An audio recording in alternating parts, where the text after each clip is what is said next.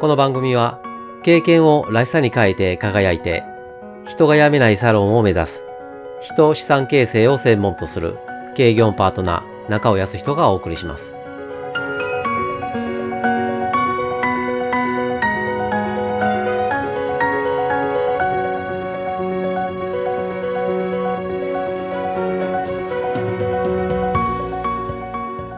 数回にわたって戦略実行についてお伝えしています。今回は実行ピッチを切り口にお話を進めます。ピッチとは音程のことを指し音楽でピッチを合わせるとは音程を合わせることを意味します。音楽を奏でる際一音一音の音程にズレがあると不協和音となり音楽としての調和がなくなり止まってしまいます。戦略も同じで実行する一人一人のピッチにズレがあると調和が乱れ動かなくなります。では戦略実行におけるピッチのズレとは何か？例えばオーナーはああは言ってるけど違うと思う。店長がやろうとしてることは無理だと思う。アシスタント世代の考えていることはわからない。などなどサロンの中ではそれぞれの立場でそれぞれの意見が現れます。これがピッチのズレです。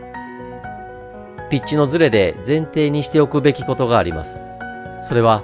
意見に正しい間違いはないということです。音楽の話に戻りますが、例えばドという一音の中でも音程の幅には高めから低めまで幅があります。この幅の中であれば、いずれの音程でもドはドです。しかし、いくつかの音が重なり和音として奏でる場合、ハーモニーとして美しく響くように一音一音のピッチを合わせる必要があります。サロン内の意見も同じで幅があります。この幅を問題視することが多いわけですが、